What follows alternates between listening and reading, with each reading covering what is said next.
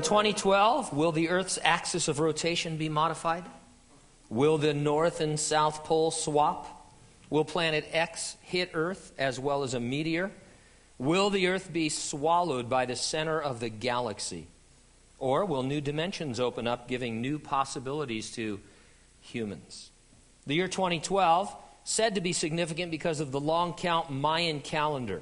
The current great cycle, as the Mayas call it, is set to end on the winter solstice, December 21, 2012. And many people believe that on that date, the world will change and never be the same. Some predict terrible events like the ones I just mentioned, resulting in the destruction of our world. Others predict that it won't be the end, but that it will be a beginning as we enter a new era of human evolution.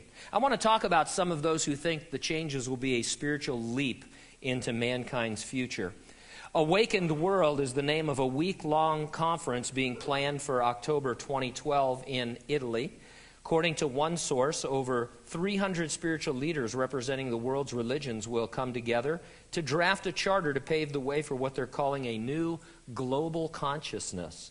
The drafting of this charter will be overseen by a group of influential religious leaders, including two prominent Vatican cardinals, a former Italian prime minister, the Dalai Lama of Tibet, and New Ager Barbara Marx Hubbard. The Awakened World website says this The conference is a pivotal gathering to shape an evolutionary moment in human history. The event will bring together some 300 peace leaders and spiritual activists from religious and spiritual communities around the world, representing a broad spectrum of expertise and endeavor. The work of the group will focus on training and empowering agents of change, shaping a coherent and shareable map of evolving religion and spirituality inspiring concrete new initiatives of service to humankind and the earth. Click on another spot in their website and they say this Scholars of religion point to the axial age, roughly the first millennium BC, as a period of the dawn of the great classical religions that we know today. These days, it's often suggested that we have entered a second great turning on the religious axis or a second axial age.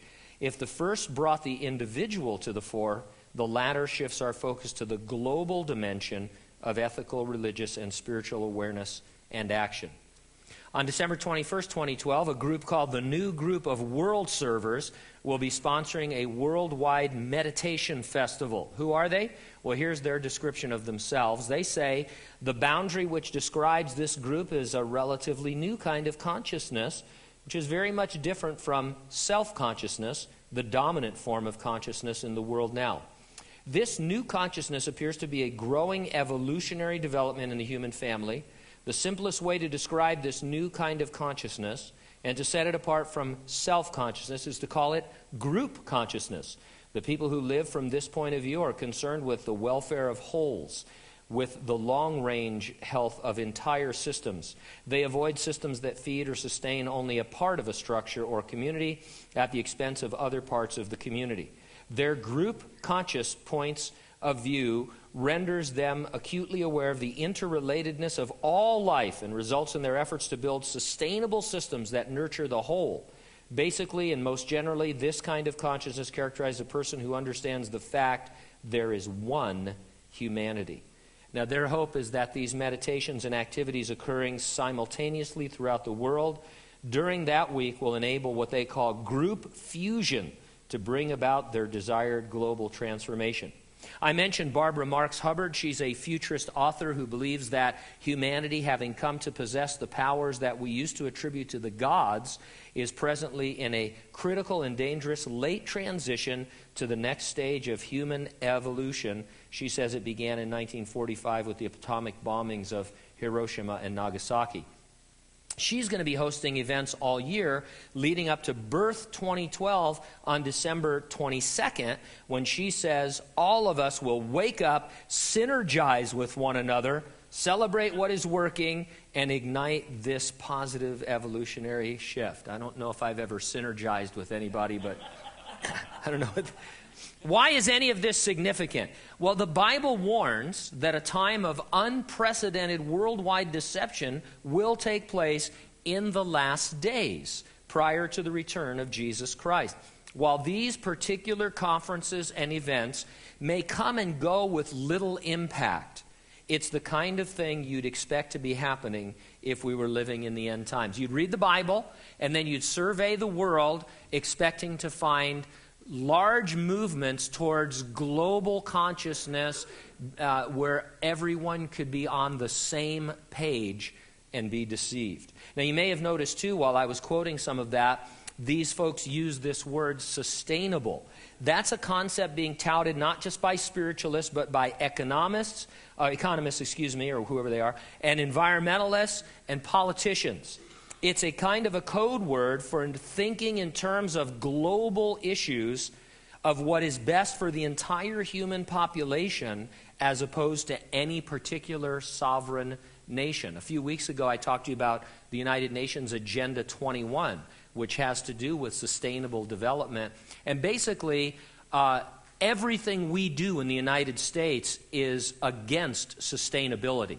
And they want to completely change uh, the way of life that we would have in terms of private property ownership and driving automobiles and things like that because it does it's not sustainable. It's not what's best for the global uh, consciousness.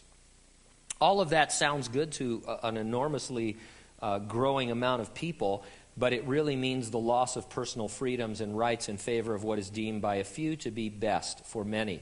That part of it is a movement towards a global government. Again, something you would expect from reading the Bible. So, you read the Bible, you take it literally. It says that in the last days, just before the return of Jesus Christ, the whole world will be poised for a religious, spiritual deception and on the brink of a one world government.